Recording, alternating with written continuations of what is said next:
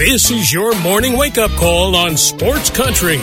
Grab a cup of coffee and hang with us every weekday morning for the latest news, sports, and other things going on around the world and in your backyard. Now, here's your host, Gene Gums.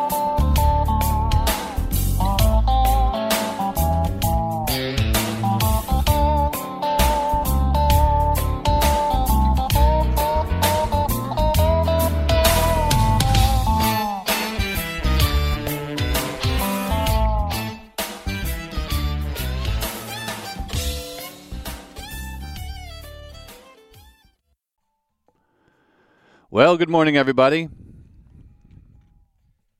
Six minutes past nine o'clock here in Western North Carolina. Welcome to a Monday morning wake up call on Sports Country Radio. It's October 2nd, 2023. It's already October, the year just flying by. What a. Um, a rough day in the NFL yesterday. We've got a lot to get to uh, as far as that goes. Uh, the Patriots absolutely embarrassed yesterday and suffered a couple of injuries to boot. But there is a big problem in New England. They have a quarterback problem.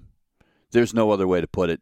Um, they, they've got some something they've got to figure out. There's a quarterback problem uh, in Pittsburgh.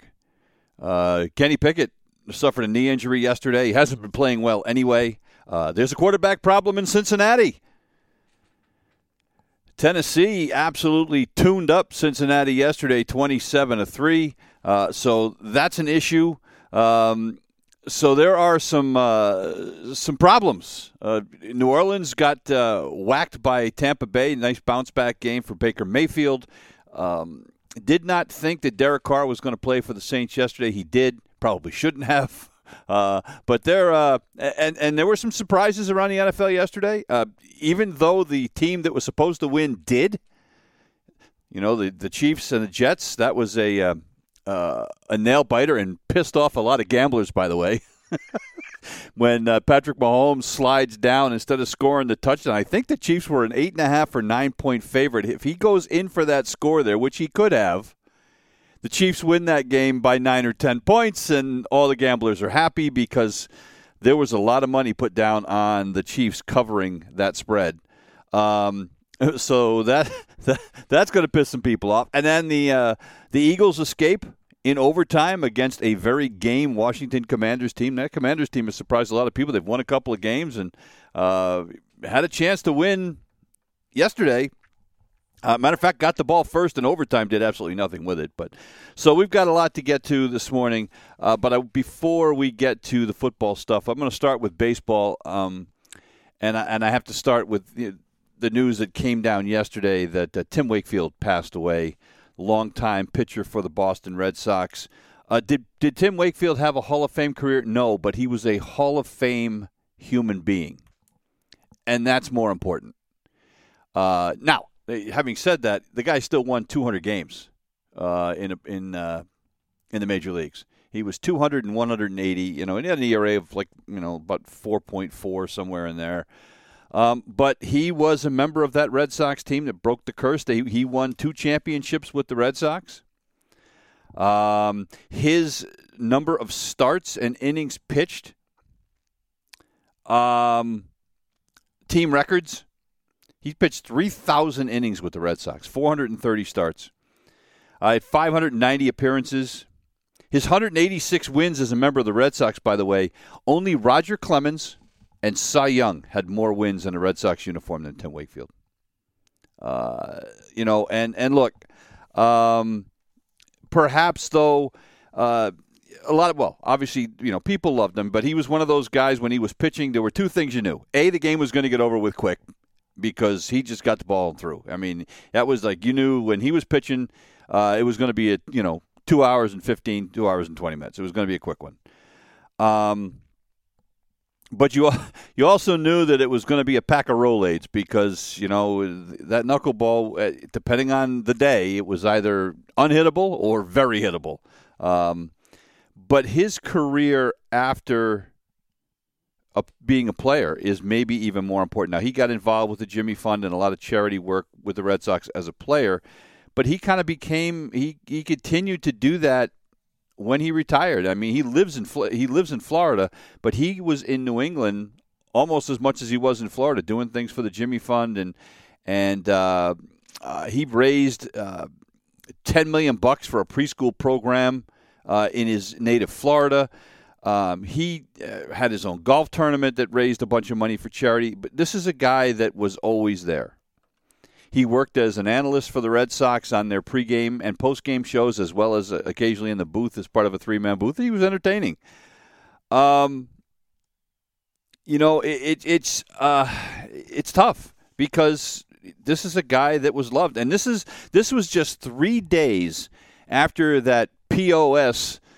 Uh, Curt Schilling outed the fact that Tim Wakefield had brain cancer and had had surgery and his wife had cancer and, and nobody knew any of this. This was this was the part that was hard. I mean, he kept this so private. He had surgery for brain cancer back on the 15th of September. He had been having some vision trouble and uh, they did some tests and they found a tumor and they said it was an aggressive form. They did surgery and he had a seizure um, yesterday and passed away um, just prior to the Red Sox uh, final game of the season. It was also while the um, uh, the the walk for cancer, the Jimmy Fund walk, was going on that he was such a huge part of, and uh, people that you know it was a kind of a somber event. I mean, obviously, you know when you're raising money for cancer, it's not exactly a time for celebration because it's a a, a uh, uh you know, I mean, we we've all all our families have been affected by cancer, but this was even more somber than usual, and and to have it come so quickly uh, was hard. You know, I mean, it was just you know three days after we find out he's got cancer, he's dead. But uh, and this is a guy that just uh, what last month, uh, the Jimmy Fund Telethon, he appeared um, on a Zoom call and uh, actually donated twenty thousand dollars to the Jimmy Fund. He said on behalf of my family, and when he signed off, he says, "You know, I, I'll, thanks. I'll see you next week." And he looked great. Nobody had, he looked great a month ago. So uh, it's hard. It, it's hard. It's a guy that um, I worked, you know, for uh, six years at Fenway Park, and uh, he had retired. The he retired the year that I started working there, but he was always around and he was everybody just loved him, and and uh, uh, and he always had a smile on his face. So uh, just uh, 57 years old, and that's I think that's maybe it hit me a little harder um, because he was born six years after I was, you know, and it's just it's it's you know it's you know, you want to say it's not fair, but I, I you can't say that because you know my my kids used to love to say that that's not fair. You know what? I, I always used to tell them life's not fair, and life deals us things, and life is one challenge after another. And uh, Tim Wakefield uh, lived a full life, had a great career. A guy who was drafted in the eighth round by the Pittsburgh Pirates, um, set home run records as a player at Florida State but quickly became apparent when he came to the majors he couldn't hit major league pitching. He was striking out like a third of the time, and uh, he had just been fooling around with uh, with a knuckleball playing catch with one of his teammates. One of the coaches in Pittsburgh saw it, said, "Hey." Look, you're not going to make it as a player. You know, you're probably never going to get above Double A. But if you want to try pitching, this might be your way to get into the major leagues. Uh, and did it for the Pirates for a couple years. Really struggled. Pirates released him after two years, Red Sox picked him up, spent 17 years in a Boston uniform. So uh, anyway, Tim Wakefield passed away, and uh, you know after losing losing Jerry Remy last year, and now Tim Wakefield. I mean, a couple of guys that were beloved in Red Sox Nation. Um, that was that was a tough one. Um, other news around baseball yesterday: final game of the season. The Texas Rangers lose the the AOS title. The Texas Rangers spent 159 games in first place. Think about that, right? Uh, or 159 days, I should say, in first place this season. But at the end of the season, the Astros are the ones who end up with the division title because they had the tiebreaker uh, with the Rangers. The Rangers lose to the Seattle Mariners one nothing on the last day of the season, uh, and uh, uh that was brutal absolutely brutal. You feel bad for it. And look, but at the same time, as Bruce Bochy said, hey, you know what? Uh, we're in the playoffs. you know, and so you know this is a franchise that hadn't been in the playoffs for a while. Uh, Dane Dunning was pitching on three days rest because he knew they needed this game to guarantee it. He lasted three and a third innings, gave up you know four hits and a run, pitched as well as he could for a guy on three days rest. Martin Perez did a great job out of the bullpen, but uh, George Kirby was better for Seattle. Six shutout innings, and then the bullpen does a great job, and uh, Seattle wins it one nothing. At the same time, the Astros beat the Diamondbacks eight to one. And so the Astros, because of those two things happening, end up as the AL West title, uh, AL West champions. It's their, uh, I think, their sixth uh, West Western title, third straight. And after coming off their second World Series championship, they now earn a bye in the first round of the playoffs. That's that's how huge that was. Uh, Texas went from being could have been the potential number two seed. They end up the five seed, so they end up playing in the wild card round, but not. It's it's not just that. The bad part is by being the five seed in that wild card round, it means they are playing on the road at Tampa, and in that best of three series, all the games, all the games are on the road. You know, and and look, it, you know that's I was against the whole wild card thing, but it you know obviously there was a lot of uh, uh, excitement to the end of the season because of it. So I'm, I have a hard time you know criticizing it now. Um, but the one thing I do like about it is that the team that is the higher seed ends up getting all the home games. So I think that's great. So now, uh, as I said, the Rangers, the number five seed, will play at the number four seed Tampa Rays. Um, the playoffs start tomorrow. Uh, the other AL wildcard series, the Blue Jays, uh, the number six seed, uh, will take on the Minnesota Twins. I actually like the Blue Jays to win that, even though it's on the road. And the Rangers, by the way, won the season series against Tampa four games to two. But that Tampa team just seems to find a way to win. Uh, Arizona backs into the playoffs. Arizona lost uh, its last four games but they still get into the playoffs.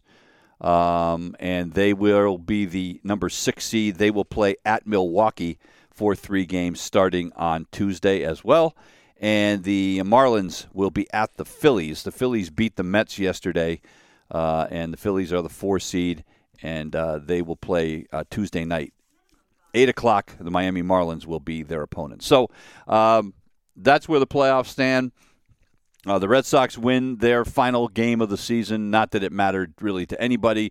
I mean, Tanner Houck with his Tanner Houck and Kutter Crawford had their best performances of the season, and people are excited about that. I, you know, I'm not too excited about it. Yeah, I know it was the Orioles, but I'm not too excited about it because the Orioles really had nothing to play for at the end of the day. They had already clinched the division title, you know, so I, am not. I wasn't too excited about it. I mean, you know, Kyle Bradish started yesterday, only won a couple of innings. I mean, who knows what happens if, you know, uh, so uh, you know it is what it is. But uh, the Red Sox have a lot of work to do in the offseason, uh, as we know. The other, but I mentioned the uh, the Mets game.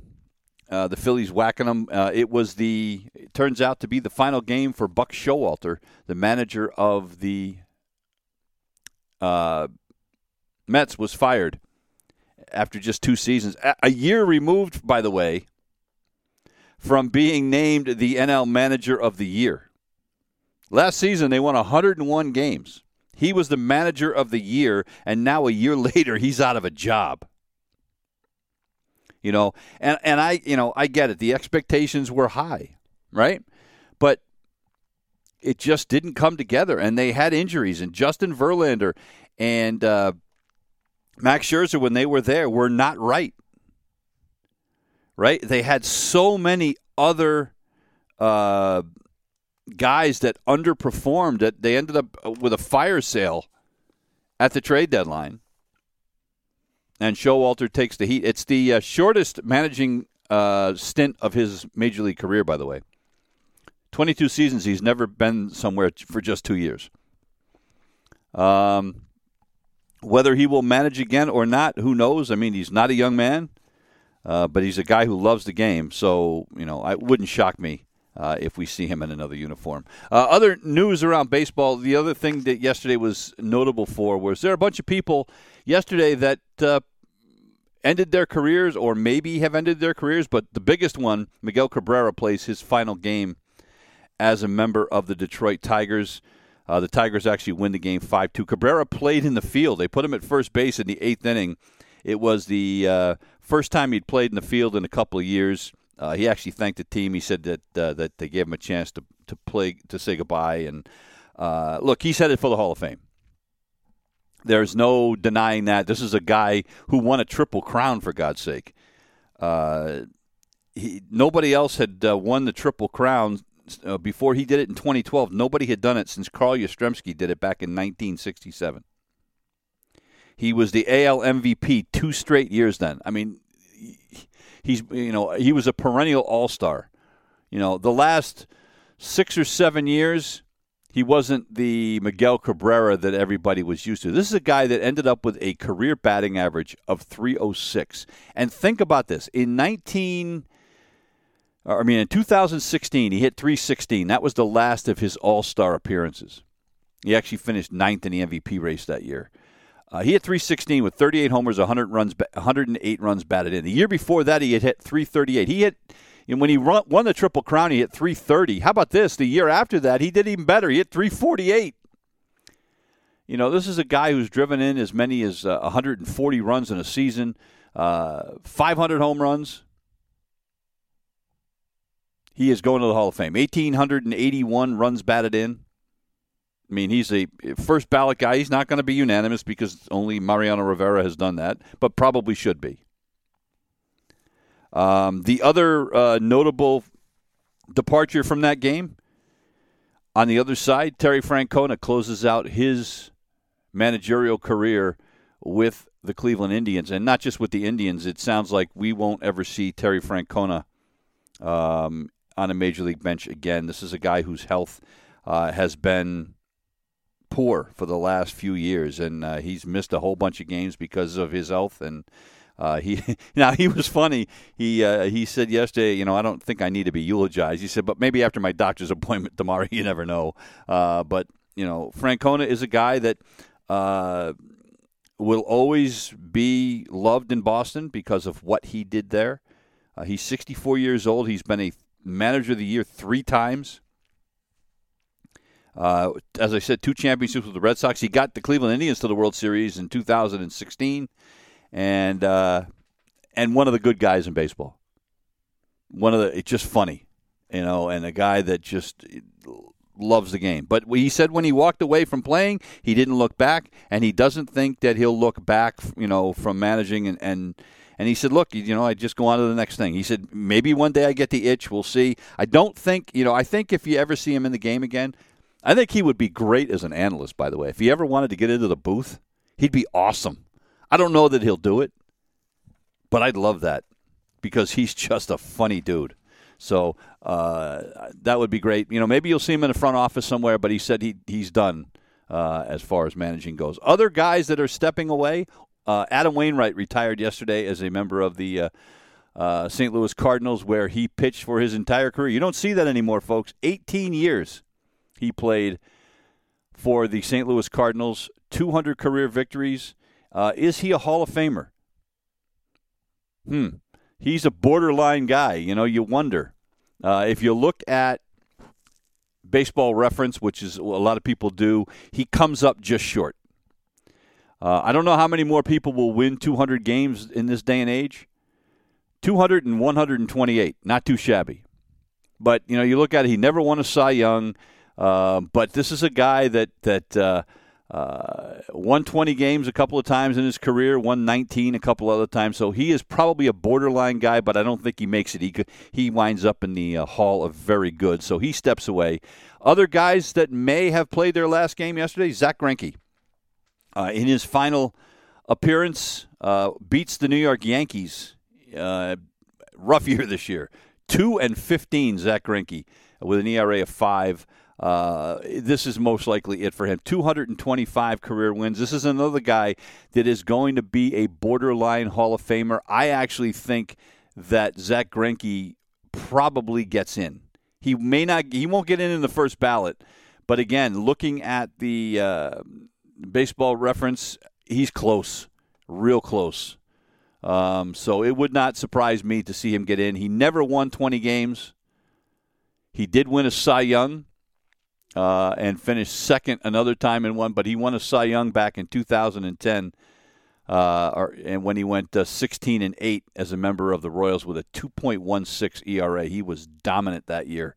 Uh, and obviously, you know, look, uh, spent some time in Houston, spent some time with the Dodgers, but uh, up coming back pitching his final couple of years in Kansas City. So he is probably done uh, at the age of 40. And Joey Votto, there's questions about whether Joey Votto will play again. by the way, if this was his last game at age 40, he got thrown out. he got thrown out of the game uh, on Sunday. finishes with a 294 career batting average, 356 home runs. Uh, guy who was he won an MVP. Uh, he was an All Star, I think, uh, seven times. Uh, finished second in the Rookie of the Year balloting back in uh, 2008. Uh, again, this is a guy that you look at him and he is one of these guys that'll be a borderline Hall of Famer. He's going to come up short, but he is another one of those members of the Hall of Very Good and loved playing in Cincinnati, played in Cincinnati for 17 years. So you got guys like Wainwright and Votto who just played in the same place for an entire career. Again, very, very unusual uh, in uh, in the 2000s to have anybody uh, play for one team for that long. Uh, so that's it for the baseball. Uh, before we're going to take a break here in a couple of minutes, but we might as well start talking about what a disaster yesterday was for the New England Patriots. And, you know, uh, Dan Zampano, who was on our show on Friday, said he thought that this might be a competitive game. We didn't, uh, you know, uh, but uh, uh, he did pick Dallas to win the game, but he thought that the Patriots had a chance to keep this one close. Uh, by the way, Dan doing a great job this week. Six and zero oh on his picks this week. he's got Seattle beating the Giants tonight. He could be a perfect seven and zero. Oh. Uh, he had a disappointing week the week before, but uh, came up big this week. But uh, uh look, a couple of things have uh, become apparent, and I I said this on the air. I think the Patriots are. I think they stink. I think that they will be lucky to win six games. I think there will begin to be some rumblings about whether Bill Belichick survives the season. I think he should, by the way. At this point, what difference is it going to make? Your team is your team. What you've got is what you've got. You know, you're not making radical changes and making this team better in week five. You know what I mean? I mean, they're one and three. They are what they are. You know, Dan thinks that the the uh, the schedule is going to be is going to get a little bit easier for for them. I mean, and I guess you could say that when you look their next couple of games are New Orleans and Las Vegas. I don't have the confidence they can beat either. Well, actually, I think that maybe they can beat New Orleans because that'll be a slugfest. That'll be like a thirteen to ten game. It's almost like a dumb off. Um, Vegas, you know, they got to play at Vegas. I'm not sure they win that game. And then they got to play Buffalo. Then they got to play at Miami. That Washington Commanders team is no no joke that they've got to play the first week in November. Then the Colts who are playing well, yeah, they got the Giants, but then they got the Chargers. They, they still have to play the Chiefs. Look, this schedule is not easy. I'm sorry. Uh, it maybe gets a little bit easier, but I think they win six games. And I think Bill Belichick is out at the end of the year. I, think, I, well, because look, there were times yesterday that he, you know, I, I didn't understand the first possession of the game. You're playing against the Dallas Cowboys. You get all the way down to the six yard line. You got a fourth and one. You kick a field goal. Gamble a little bit. Show some guts. Go for it. You know, now, having said that, later on in the game, they try to go for it on fourth and less than a yard, and they try the quarterback sneak, and and, and uh, Mac Jones can't pick it up. Which, by the way, quarterback sneak when when uh, Tom Brady was there was like automatic, right? Uh, they can't pick it up, and so they end up turning the ball over, and, and so maybe maybe Belichick was right. I don't know. Uh, I know this.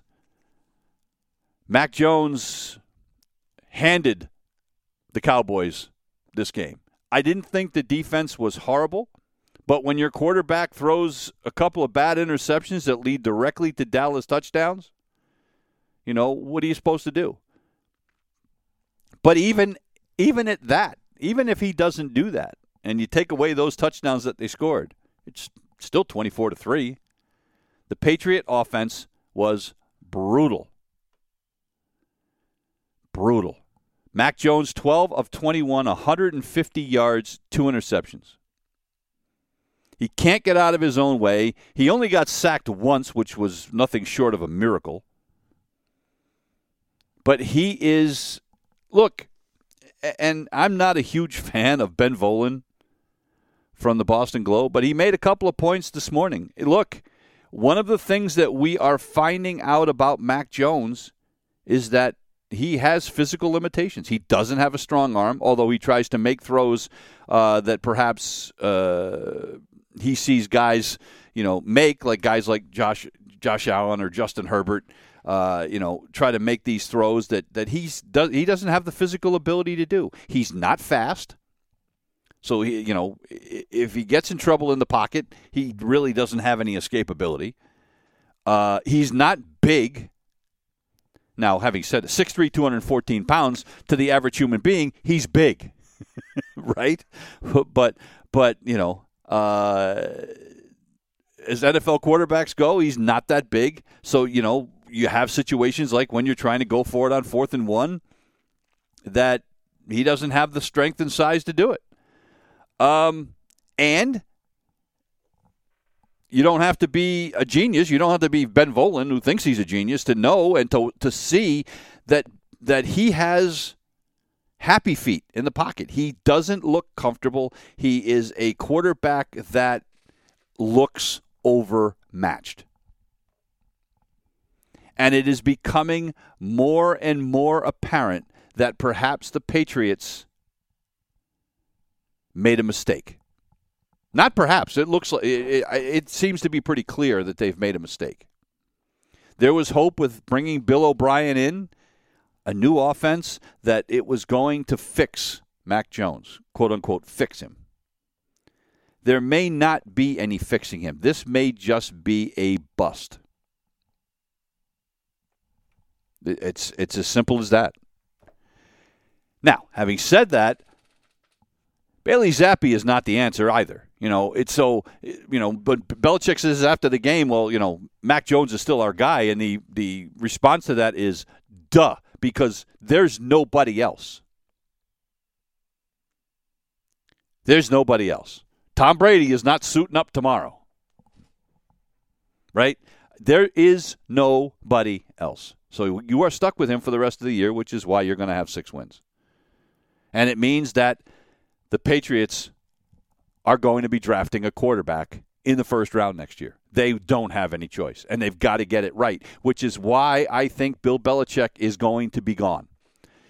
Or if he's not gone, they are at least going to strip away his GM title. And by the way, I, I mentioned, I said to my wife yesterday, Bill Belichick's ego is so big. I am not sure that he would accept that. He might quit before he accepts having that stripped away from him. But it has become clear that, and, and Dan Zampano has said this on our show many times, it has become clear that there is a big gap between Bill Belichick, the head coach, and Bill Belichick, the general manager. He is not a good evaluator of talent. It's become painfully clear. So if the Patriots are going to have to reset again next year, then uh, I don't think uh, Bill Belichick's the guy you want doing that.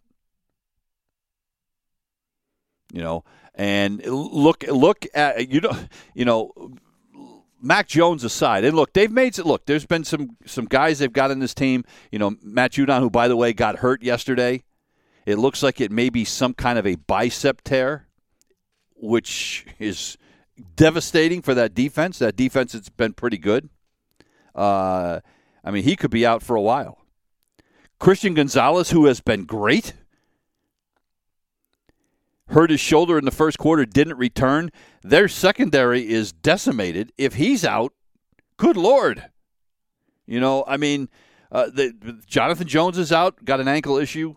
Jack Jones is out. Marcus Jones is out. Uh, you know, so if Christian Gonzalez is out, it's going to be, you know, open season on the Patriots secondary.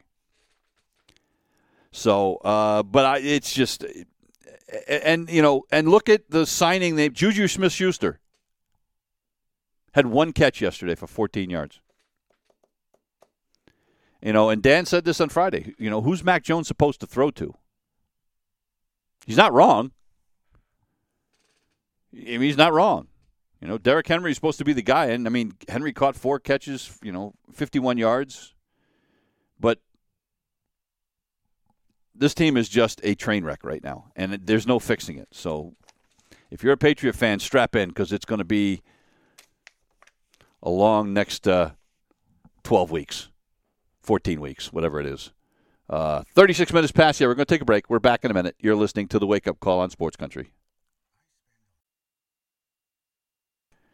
It is 38 minutes past the hour. Welcome back to the Wake Up Call here on a Monday morning.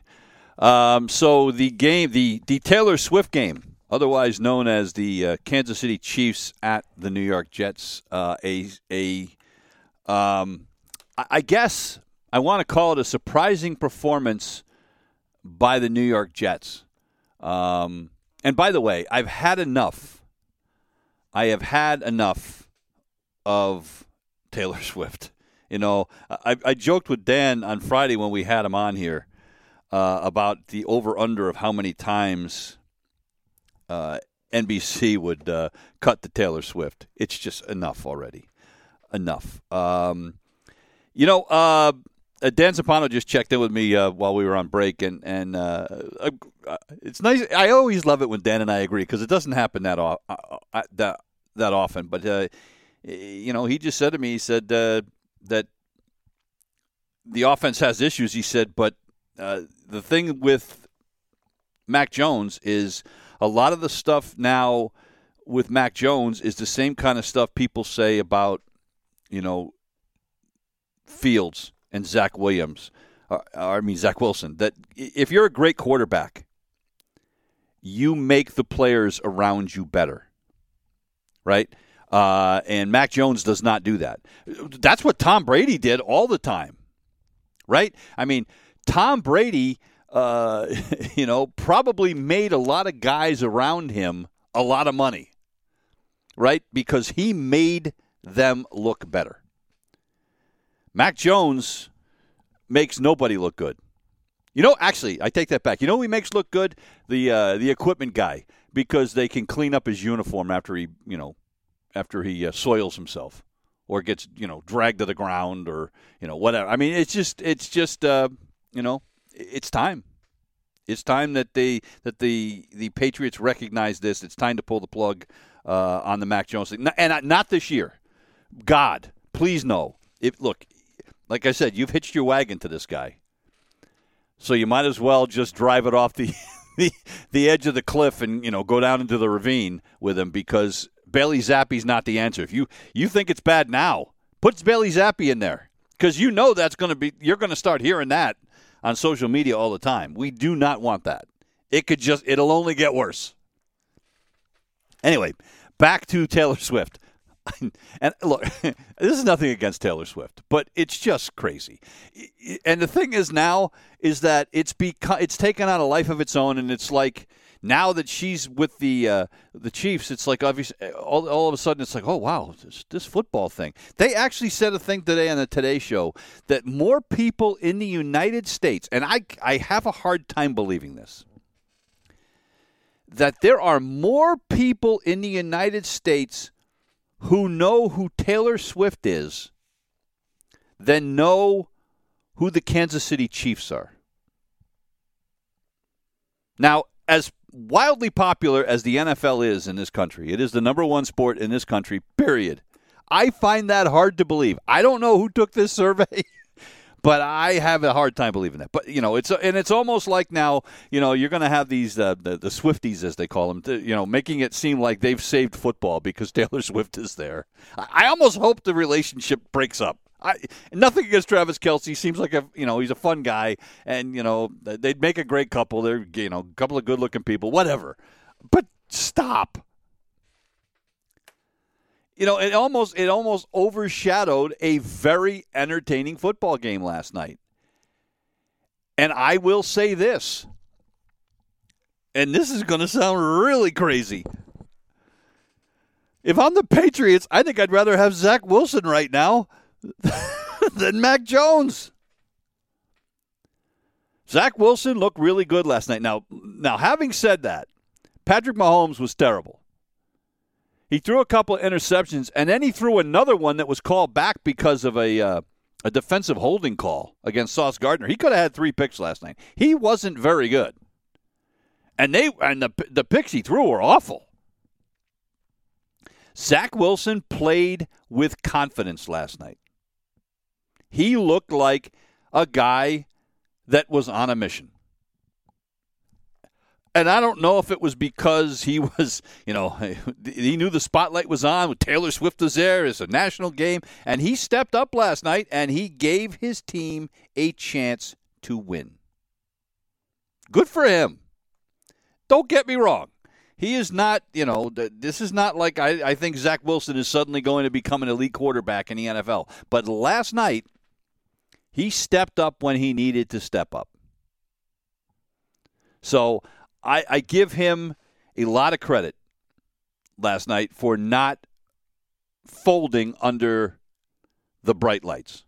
You know, and maybe, and you know, and and Aaron Rodgers was there last night. He actually flew in, I guess, from California after the surgery and got permission to fly. And he and he said that, the, and supposedly the message that he sent to the team last night when he he, he met with them prior to the game was, relax. You know, it's it, just you know, relax. And uh, no, no, Aaron Rodgers, he probably, probably had a joint and, hey, man, it's going to be all right. Just relax. you know, I don't know whether whether that was it. I don't know whether maybe the the when you have Joe Namath basically calling you a bum, whether that motivated Zach Wilson. Whatever it was, he stepped up a little bit last night, so I give him a lot of credit for that. But Patrick Mahomes, you know, every now and then Mahomes has one of those games where he's just not very good. Now, he still they still won the game. He still made some big plays when he needed to. He, you know, I mean, uh, 18 for 30, 203 yards, a touchdown, a couple of picks. Um, but he ran the ball when he needed to. Seven carries, 51 yards. And made some plays. And f- fortunately for the Kansas City Chiefs, they have Harrison Butker. Harrison Butker does not miss. You know, Greg Zerline, uh, Zuerlein uh, doinked one at the end of the uh, of the first half. Whether that would have made a difference or not, you know, I mean, it, it would have made it what twenty to fifteen. But at the end of the day, if you look at it, the Kansas City Chiefs did not score a touchdown in the second half. The Jets defense, ladies and gentlemen, and Dan has said this that you know, look, that Jet defense is pretty good. They proved it last night. They played well. I, again, you know, I think that they got a little help from Patrick Mahomes because those interceptions were were uh, uh, were pretty easy. And Kansas City still had 400 yards of offense, so it wasn't like the Jets shut them down, but they made the big plays when they needed to. And to be honest, that uh, that late call, um, on Sauce Gardner, I thought was questionable. And uh, uh, Robert Robert Saleh, the uh, the head coach of the Jets, was apoplectic, and rightly so. You know, that's one of those calls. It's kind of like, you know, a lot of times you say in basketball, there's times when you put you put the uh, the whistle in the pocket, right? you just there's times when you just don't need to make that call. And uh, on a play like that, I thought that uh, uh, it could have easily not been called. And Robert Saleh did not let it go. By the way, he ended up getting called for unsportsmanlike conduct at the end of the game. And, uh, I think my wife said she was watching the, the replay, and she said, "I'm pretty sure he called him an a hole. He called the referee an a hole." so, well, it might have been. Um, but that was a gutsy performance, I thought, by the Jets last night. So uh, good for them. Uh, they get to play. The Jets play at Denver next week. That is a winnable game. No question about it. Uh, you know, look, hey, hey, you know, good for Denver. Uh, but you know, this week, but they beat Chicago. so not, you know, let's not get too excited if you're a Denver Bronco fan. I think the Jets can probably go out there next week and win that game. I do. You know, I am not. Uh, I am not so sure that the Patriots will beat New Orleans next week. I think they should. But that New Orleans defense is very, very good, and what we've seen is how bad the uh, uh, the Patriot offense is. So, as I said, that's going to be you know thirteen to ten. I'll be curious to see what the over under is for uh, when uh, when the uh, Vegas odds come out this week. That ought to be interesting. And the Kansas City Chiefs next week are on the road again. They will play at the Minnesota Vikings, a Vikings team that is one and three. Uh, so Kansas City, you know, should should do well again next week. If you know, because I, I don't expect Patrick Mahomes will have another bad game like this. By the way, I, I say he had a bad game, but he also threw his 200th career touchdown pass, fastest anybody has ever done it in the NFL. He broke Dan Marino's record. He did it five. He threw his 200 touchdown pass in five fewer games than Dan Marino did. And Dan Marino is one of the all-time greats. Uh, so, uh, you know, not a great performance, but the Kansas City Chiefs will take it. And please, God, I, I hope she's not going to every game this season. I, please. I, I hope that I hope that the fascination that she has with going to Chiefs games is over, or at least maybe the networks will start saying, "Okay, enough." But you knew NBC was going to beat us to death with it last night, and they sure did. 48 minutes past the hour. We're going to take one more break. We're back in a minute. You're listening to the Wake Up Call on Sports Country. It is 51 minutes past the hour. Welcome back to the Wake Up Call. Got a few minutes left this morning. Take a quick look around the rest of the NFL. Look, uh, the Pittsburgh Steelers have a problem, um, and uh, they got whacked by Houston. A surprising Houston team. Look, you got to give Houston credit. They put up 30 points against them yesterday. Um, and CJ Stroud, you know, the, percentage maybe not where you want it, 16 of 30, but he threw for 306 yards, couple of touchdowns, no interceptions, did not get sacked. Houston ran the ball fairly well. And uh, that defense ended up knocking Kenny Pickett out of the game. Uh, Kenny Pickett uh, with a knee injury, but even prior to the injury, just 15 of 23, 114 yards. They had to go to Mitch Trubisky to finish the game. Um, there is an offense problem in Pittsburgh 225 yards of total offense in that game. And this usually pretty reliable Pittsburgh defense gave up 451 yards to the Houston Texans uh, that were supposed to be one of the worst teams in football. And uh, you you look up at the standings and you go, they're two and two. And right now, everybody in that AFC South, by the way, two and two. So that is going to be a dogfight. But uh, if the stretch that uh, Pittsburgh has of uh, not having a losing season under their head coach is in big, big jeopardy. Uh, and you know, look, there was some questions about Kenny Pickett going into the season. Uh, I'm not ready to say that he's not the answer in Pittsburgh, but that is a big, big loss uh, for the Pittsburgh Steelers if he's going to be out for any length of time. The other problem is what is going on in Cincinnati. Joe Burrow, 20 of 30, 165 yards, just did nothing.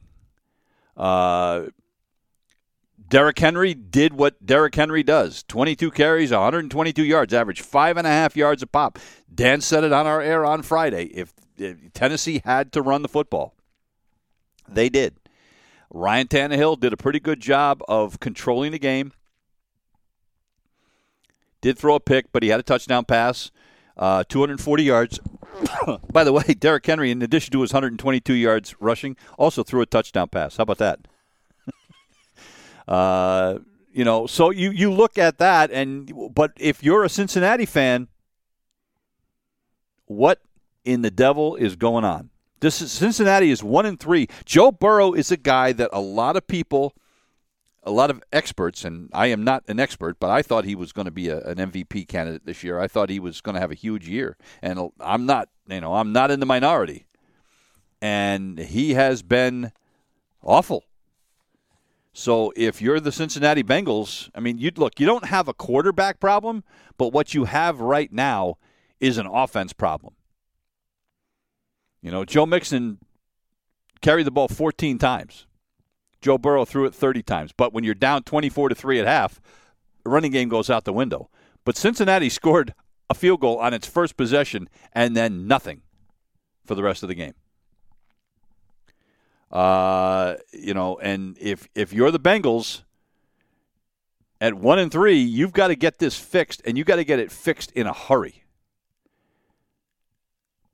I mean, you're sitting at one and three, and Baltimore is sitting at three and one. You're already a couple of games out of first place, and that's not going to be an easy thing to dig out of. And what what did we see? Zero oh and three teams have like an eleven percent chance of making the uh, the postseason. I don't know what the what the record uh, what the percentages are for a team that's one and three, but they've got a lot of work to do.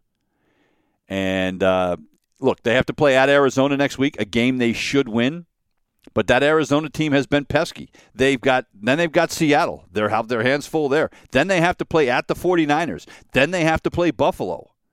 I mean, their schedule is not that easy. They still have Kansas City on their schedule. They've got to play uh, Minnesota.